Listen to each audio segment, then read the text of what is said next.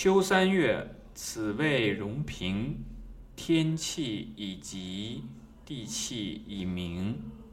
早卧早起，与鸡俱兴，使志安宁，以缓秋行。收敛神气，使秋气平。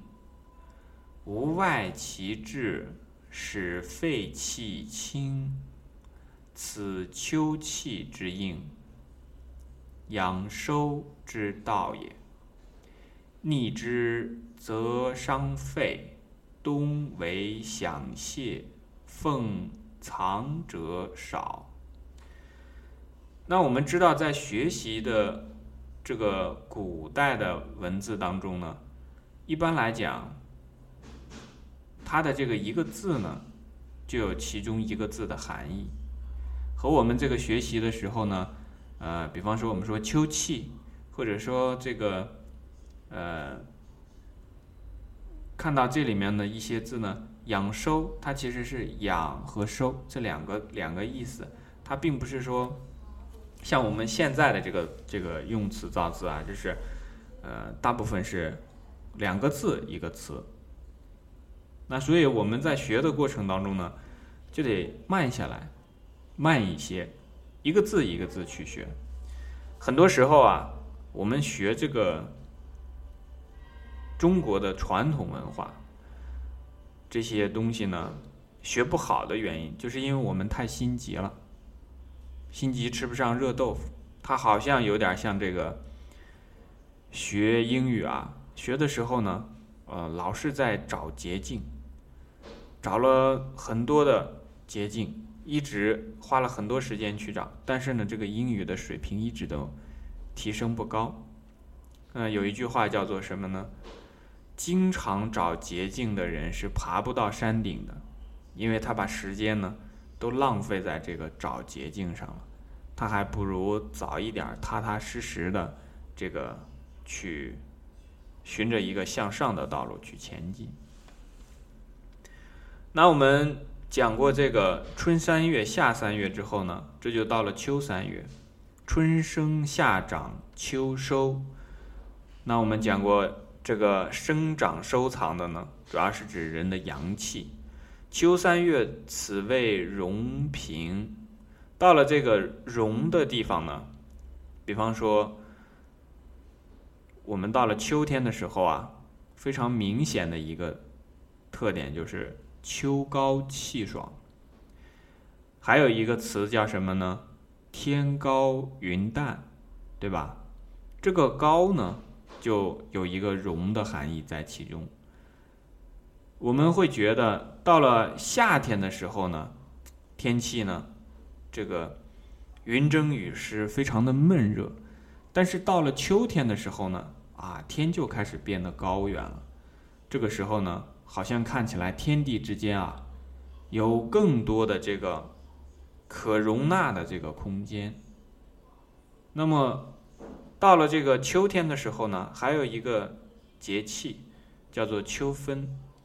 一年当中的春分、秋分这两个这两个时间呢，正好就是我们这个太阳照耀地球的这个时间啊，就是白天和晚上正好是相等的时候啊，这个叫秋分和春分。那这个时候呢，实际上来讲呢，这个光照啊。其实是在这个赤道附近直射点，所以这个有一个荣和平在这里，所以先就把天气讲出来了。因为我们知道以前说过，说呃人法地，地法天，所有的这个在天地之间造的这一切呢，都是由天气这个幻化而来、变化而来。那么讲天气以极，地气以明。这个时候，我们就会发现，中国的文化当中啊，这个气的用处呢非常多，用法也很多。那这个气呢，大到的程度呢，就是包容了一切，什么都是气。中医当中呢，有一种学说学派叫做这个形容啊，他说所有的宇宙当中呢，这些东西都是一气流行。那这个一气流行呢，其实就是把所有的世间的万事万物都用“气”这一个字概括了。那那个“气”字怎么写呢？是“无”字下面有四个点，这么一个“气”字。这时候的这个“气”呢？就和我们普通人普通理解的这个气不一样了，那它的这个气呢，就已经变成了一一个代名词，就是包括了世间的万事万物。那我们比方说在中医当中呢，接触到的气会非常多，比方说呢有宗气，宗啊祖祖宗的宗，宗师的宗，这个宗气呢叫做。在肺当中，实际上主要是，如果用西医的这个角度来看呢，就像是我们进行心肺交换的时候的这个气，呼吸的这个气。那么到了脾当中呢，还有脾气，然后到了胃当中呢，还有胃气。胃气足的时候呢，人们很明显的一个特点就是会比较饿。那经常有的人，哎，这个。经常性的这个产生饥饿感，哎，这个说明是胃气好。胃气好是身体比较好的一个指征。如果一个人呢，他生病了，不管他呢是因为自己受了这个外伤，被这个割了，还是摔伤了，还是这个扭着了，或者是这个受了内伤，总之呢，人在生病的时候啊，他这个。第一个反应就是胃气不能够像之前那么强健了。一般来讲呢，这些人呢在痛苦的时候、疼痛的时候，或者是这个也说不上疼痛，就是难受的时候呢，首先呢他的这个食欲就下降了，不想吃东西。那这是我们经常见到的一个病者的一个常态啊。实际上在这个时候呢，胃气就被这个消耗掉了。那还有这个脾气、肝气，比方说有的时候，有的人头会疼，那头疼的时候呢，他很多时候就是这个肝气上冲啊，上冲的太快。那在中医当中呢，上冲的东西呢，要向下弯着往上走；那向下走的东西呢，要向上弯着往下走。这个有点绕啊，啊，大家慢慢体会，它不能直接直上直下。直上直下呢，这个如果直上的话，身体这个就容易头疼；如果直下呢，那就会腹泻。所以它呢要弯着来走。这个道理其实呃不是很好理解啊。慢慢慢慢的，大家知道有这么一件事情，慢慢慢慢的来体会。那这个里面呢讲了天气，讲了地气，早卧早起。之前我们说过这个。无论是夜卧早起还是早卧早起，都是在和阳气进行更多的接触。那你早卧呢，就是说到了秋天的时候呢，这个雾露凝重，那你就要早点睡，对吧？早起的话呢，因为这个时候是秋分时节，这个时候呢还不属于特别的这个，呃，就是说阳气呢还不是特别的衰败，虽然已经开始。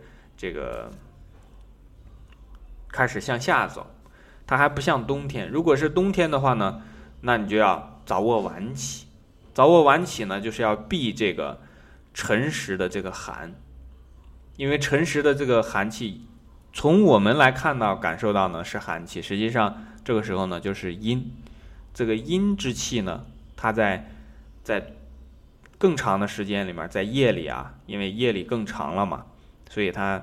呃，晚上来的早，然后早上呢撤的晚，所以这个时候呢，在冬天就要这个早卧晚起，但是在秋天的时候呢，还可以早卧早起，哎，这个去跟这个阳气更多的接触，与鸡俱兴，那也从中反射出来一个道理，就是说什么呢？动物比我们人啊更聪明，它虽然没有更多的像人一样的这种。上进心也好，还是这个，呃，功利心也好，但是呢，它其实更懂得这个天地之间的道理，所以和大公鸡一起起来，哎，那个点儿就是这个阳气开始生发的时候。那其实我们的身体在早晨刚起来的时候呢，有很多这种阳气开始生发的这个指征，这个特点。比方说，因为我们平常感觉啊，这个醒着和睡着没什么区别，但实际上呢，在一个人刚醒的时候，和这个他之前的那个沉睡的状态下，他的这个身体啊，是从一个。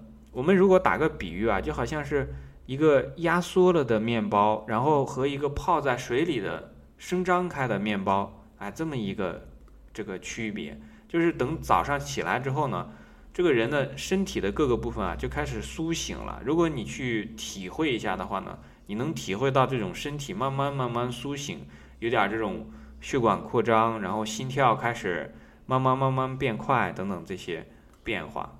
那因为在这个夜里的时候啊，人的心跳慢的时候呢，四五十下，这是非常正常的，就非常非常慢，一点一点就慢下来了。那到了白天的时候呢，肯定就是六七十下，甚至是七八十下。所以这个这个过程当中呢，就是在你醒来的那一刹那来做的这个转变。使至安宁又提到了至，这个秋三月里面呢，两个地方提到了至。一个是使志安宁，一个是无外其志，所以啊，我们很多人在这个身体啊出现了状况之后呢，然后就去求医问药。可是呢，求医问药之后呢，有的病呢啊，它小病，它可以用这个通过医啊药的这个方式就可以解决。但有的病呢，它就是因为这个治的问题，一个人的生活啊没有治。用通俗的话来讲，有点像理想，但是理想呢，也不是特别的确切啊。我们呃，全且就先用理想来来这个呃代替一下这个志。有的人他生活没有理想，这个会产生什么问题呢？平时你可能不会觉得，这个一定要有一定的这个生活经验之后，然后才能明白。一个人没有理想，其实是一个人一生当中最大的麻烦。因为这种没有理想的时候呢，他这个平时啊，会花很多的时间去做一些这个庸庸碌碌之事。这种庸庸碌碌之事呢，如果平时做一次两次还看不出来影响，但如果做上十年、几十年之后呢，他最后产生了一种积习啊，一种习惯，非常难改的习惯之后呢，然后这种习惯进而。因为你积少成多啊，慢慢的这种习惯就会产生一种对人的健康产生影响的东西。那这个时候，如果是身体出现了问题，是由于这个原因造成的，那他就必须要去在这个质上去下功夫。因为一个有理想的人和一个没有理想的人，他这个生活的状态啊是很不同的。到了最后呢？等到了，一旦成型了，然后又影响了健康了，这个时候人们往往看到说健康损坏了，然后就会说啊，我吃个什么药？但殊不知啊，这个病其实你去用药，它其实是很难治得好的。这个也是有理论的依据的，因为我们人呢所说的这个人法地，地法天啊，就好比是人所法的地呢。这个天地对人来讲啊，就好像说，天呢就像是精神，地呢就好像是你的身体，看起来好像没有关联，但实际上这之间的关联啊非常密切。比方说，这个一个人的身体究竟会以什么样的形象展现出来，实际上是由他的思想决定的。一个人的这个行动呢，也都是由自己的这个思想所主导的。但是这个天地之间呢，我们来看一下，它有这样一些特点。其实天地就是阴阳啊。其实我是在给大家这个慢慢的介绍一些关于阴阳的知识，因为阴阳这个非常不好懂，所以我们直接就用这个比较形象的这个这个概念来讲，这样的话容易容易入手一些。如果我直接讲阴阳的话，大家会会觉得比较比较生涩一些。因为天地嘛，我们出门就可以看到。大家就记住啊，这个天地就对应的是阴阳，对应的就是精神和肉体。然后看看是不是这样的。所谈到的这个天呢，一般来讲呢，变化无穷，是不是？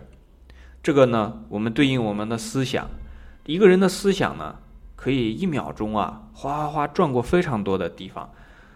这个时候呢，可是呢，你要如果说想要怎么样去改变它，改变一下这个天。这很难改变，是吧？云在天上飘，无时不刻的在变化，每一个分钟和下一分钟的这个所展现的景象都不同。哎，这个是天的。可是你想说好，我想让这朵云待在什么地方，那朵云变成什么颜色，这是不可能的，很难控制。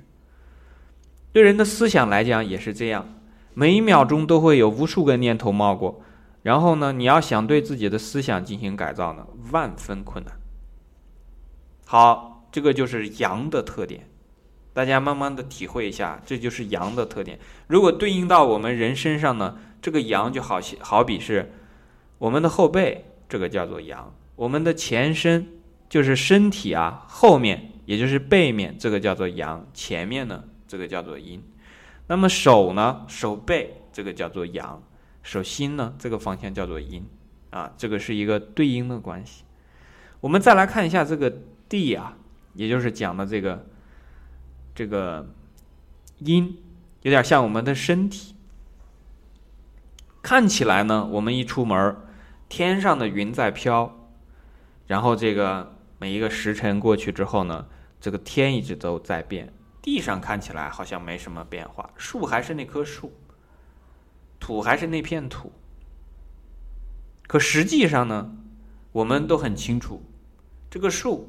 这个土其实都是在变的，只是呢，它相比这个天啊，变化是慢了很多。哎，大家对应一下，在身体和思想上和精神上是不是这样的？就思想非常清楚，此一刻和下一刻变化非常大。身体看起来好像还是那个身体，甚至上个小上一个小时和这一个小时的这个身体呢，没有太大变化。但是每一个人想一想就会明白。这个身体其实是在无时不刻的在变化着，而且呢，它极有可能到什么时候就会给你一个比较吃惊的反应。哎，有的时候会打一个嗝，有的时候会怎样的这个疼一下、酸一下。哎，这个就是一个地的这个变化。那还有一点我们要知道，如果我们讲到天呢，比方说四季呢，哎，它有一个变化，但是呢不是很明显，都是很蓝的。对吧？可是，在地上的这个变化呢，这就比较明显了。地上的这个变化呢，春天呢，到处都开始冒出绿；夏天呢，就非常的繁盛，花也开了。到了秋天呢，都开始落叶，然后变黄。到了冬天呢，在北方的话，一片枯败。这个是地的这个变化。相对于我们人的身体呢，也是这样。你的思想呢，好像从年初到年尾也没有太大变化，但是你你肯定知道这其中是有非常多的不同。但是你看到自己的这个身体呢，那你春天的时候其实和夏天是不一样的。举举个例子啊，我们有的学内经的同学学的时间长，因为会观察自己的身体变化，就会发现，哎，春天头发长得比较多，到了夏天会长得比较密，到了秋天的时候呢，哎，这个。头发就会掉的比较厉害，这就是身体在其中的一个变化，这是我们所能见到的啊。就好像说，我们能看到地上长的这个树，哎，它这个树叶长出来了，开了花了，结了果了，叶子落了，然后全部光秃秃了，这个是我们能看到的。但其实，在内里，五脏六腑也是有变化的。那这个是我们顺带的把这个用天气。阴阳的这个方式啊，把这个阴阳的概念给大家介绍一下。因为我们这个课呢，主要就是让大家慢慢的以一种不太难的、难度比较小的这种方式呢，能够慢慢的体会到我们中国的这个文化的这个博大精深。那所以是个入门课，入门课呢就把大家的兴趣提起来，这个是最主要的目的。因为有的时候我们不知道啊，就会说去学很多东西，但是呢，到头来呢，会到了一定年龄之后呢，这个会发现，哎，怎么我这么努力，好像也蛮有成就，怎么会有这么多的这个不如意、不开心的地方？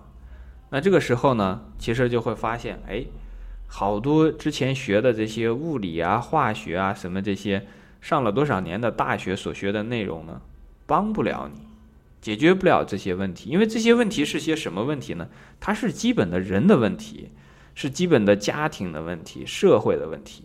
这种东西呢，就要在《论语》当中去学。中国人的这个整个的这个学术传统氛围当中呢，这一块其实解决的非常好，解决的很好。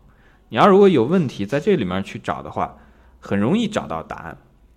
那再一部分呢，就是说，我们经常讲努力，经常讲奋斗。那努力奋斗过了一段的时间之后呢，发现这个身体出现问题了，健康出现问题了。你这个身体出现了问题，健康出现了问题，首当其冲的就是幸福感急剧下降，因为没有一个载体了，厚德载物的这个载体不在了。那这个时候呢，就会重新的去审视自己所。学的内容，所做的事情，那这个时候呢，就会急于想像这个想抓住一颗救命稻草一样的去找到一个能使自己重新这个修复自己身体的这个这个东西。那这个时候呢，实际上在我们这个这个中国的这个中医当中呢，这些东西都是每一个人必修的东西，必修的课程，这些东西都应该是及早的就避免的事情。这个是插了一下，我们为什么讲这个讲这个呃阴阳，给大家介绍这些东西的一个原因啊。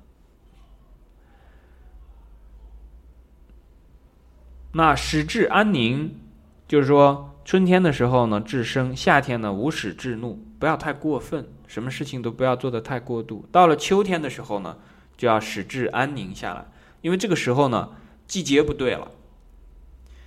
比方说，它有点像什么呢？就是说，你如果想立一个志啊，一年之计在于春，一日之计在于晨。你不能是到了这个说秋天了，我要开始准备干一番什么样的这个大事了？因为秋天嘛，什么这个天气也好，还是这个呃各方面来讲呢，都是一个人开始准备进入冬天的这么一个状态。他好像说一个人，你不要说。到了这个晚上了，说：“哎呀，我今天晚上我开始决定规划一下我一天的这个这个行程，这个就搞错了，对吧？一般来讲是春这个早上起来的时候，一日之计在于晨。早上来说，哎，我今天要做什么？因为你早上刚起来的时候，你的整个的这个精神状态在休息之后，正好进入了再次整装待发的这个状态嘛。到了晚上的时候。”到了秋天的时候呢，都是属于这个最好的时光过去了。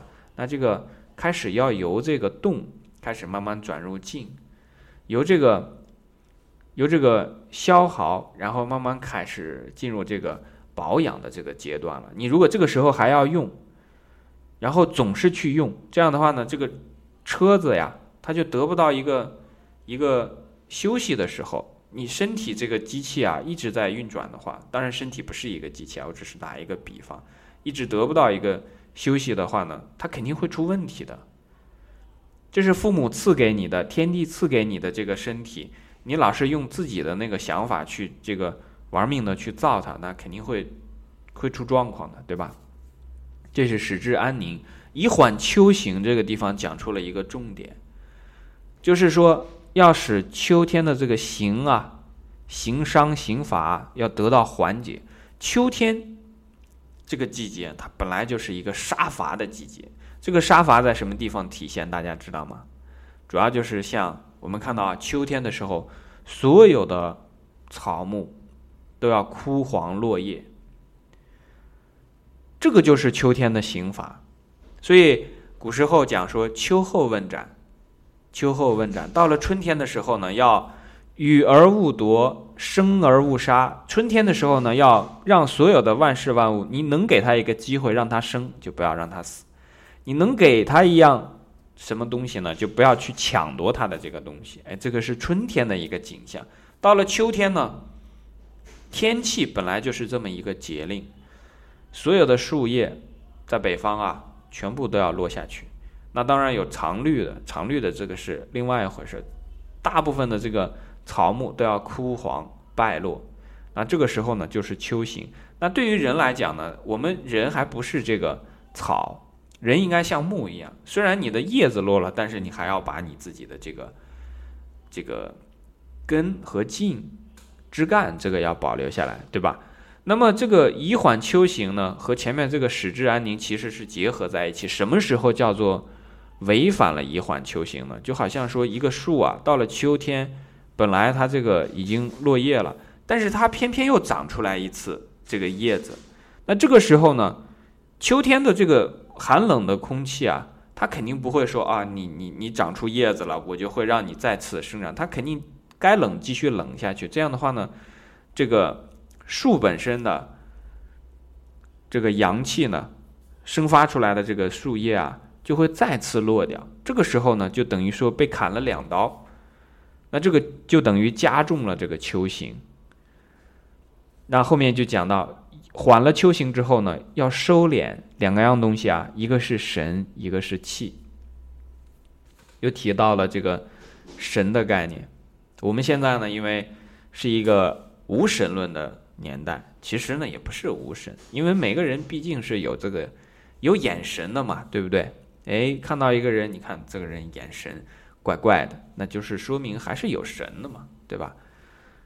所以他只是说无视这个神了，无视这个神呢，这个神也不会太客气，因为实际上一切都是有这个神来主宰的，人法地，地法天。我们刚才讲过，这个天其实就是精神，这个精神不一定都是在。外在的什么一个地方有一个什么样的一个神，其实都是在我们的自己的内心的，我们的内外其实是一体的。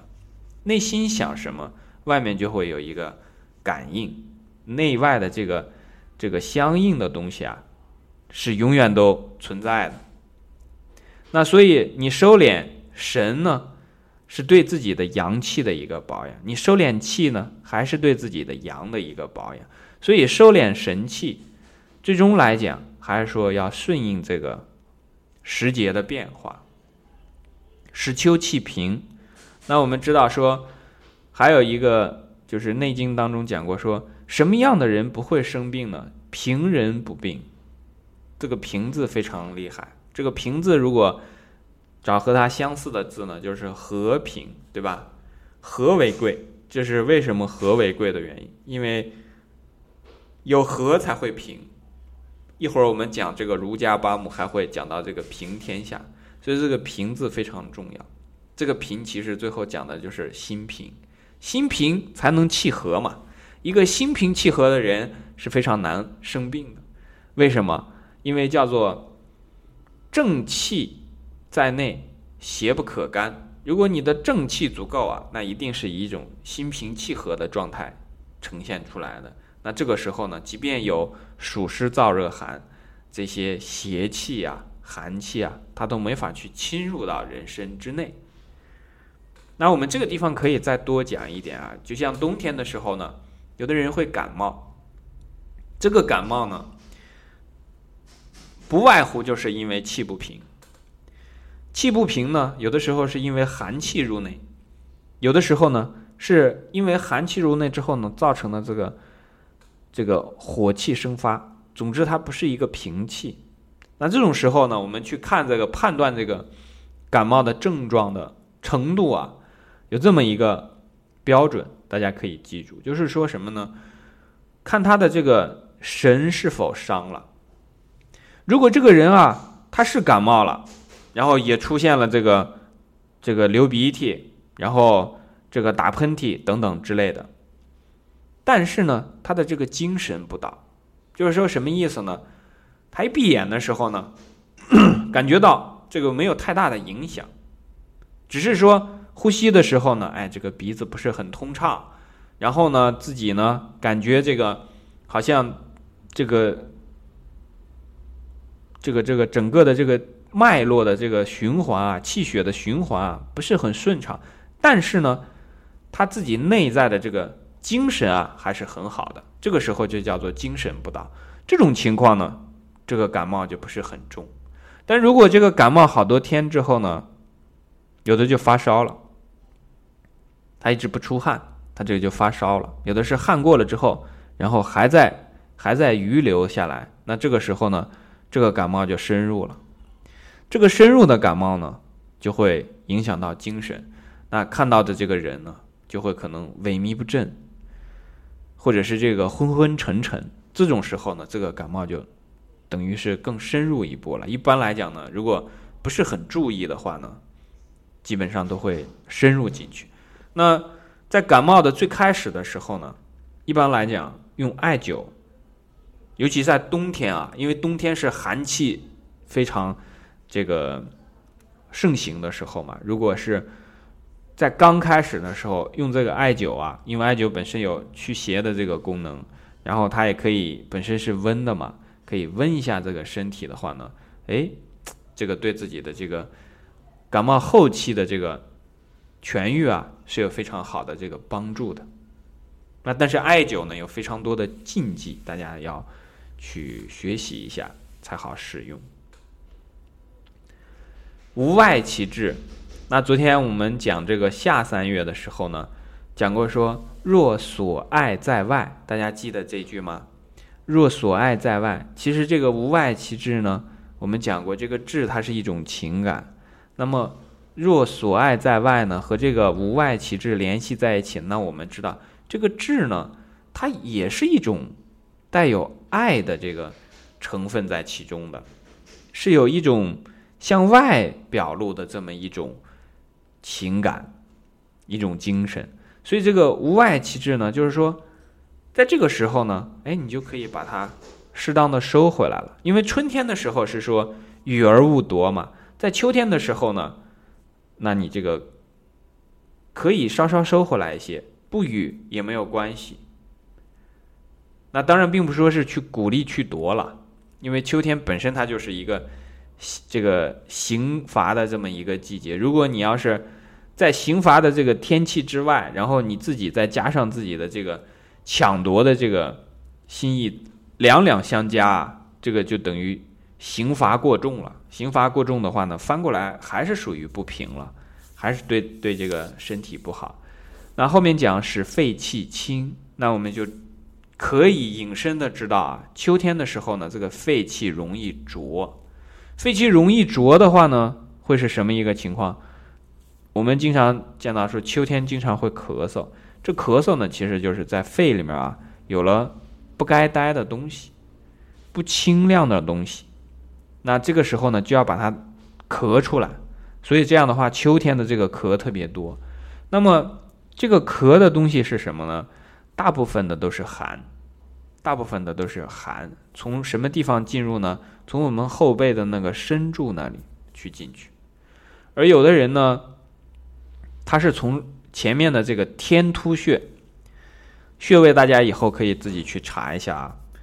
天突穴呢，在我们的这个嗓子窝的这个有一个胸骨的正上方，它是在窝进去的那个地方。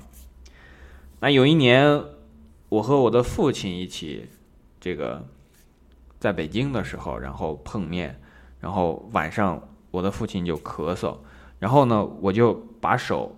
这样搭过去，正好放在他的这个天突穴的这个位置上。因为我们的劳宫穴啊，它是很热的。一般来讲，人的手心都会比较热，因为它手少阴心经啊，在这个手臂的正下方。然后这个手上的这个热量呢，其实是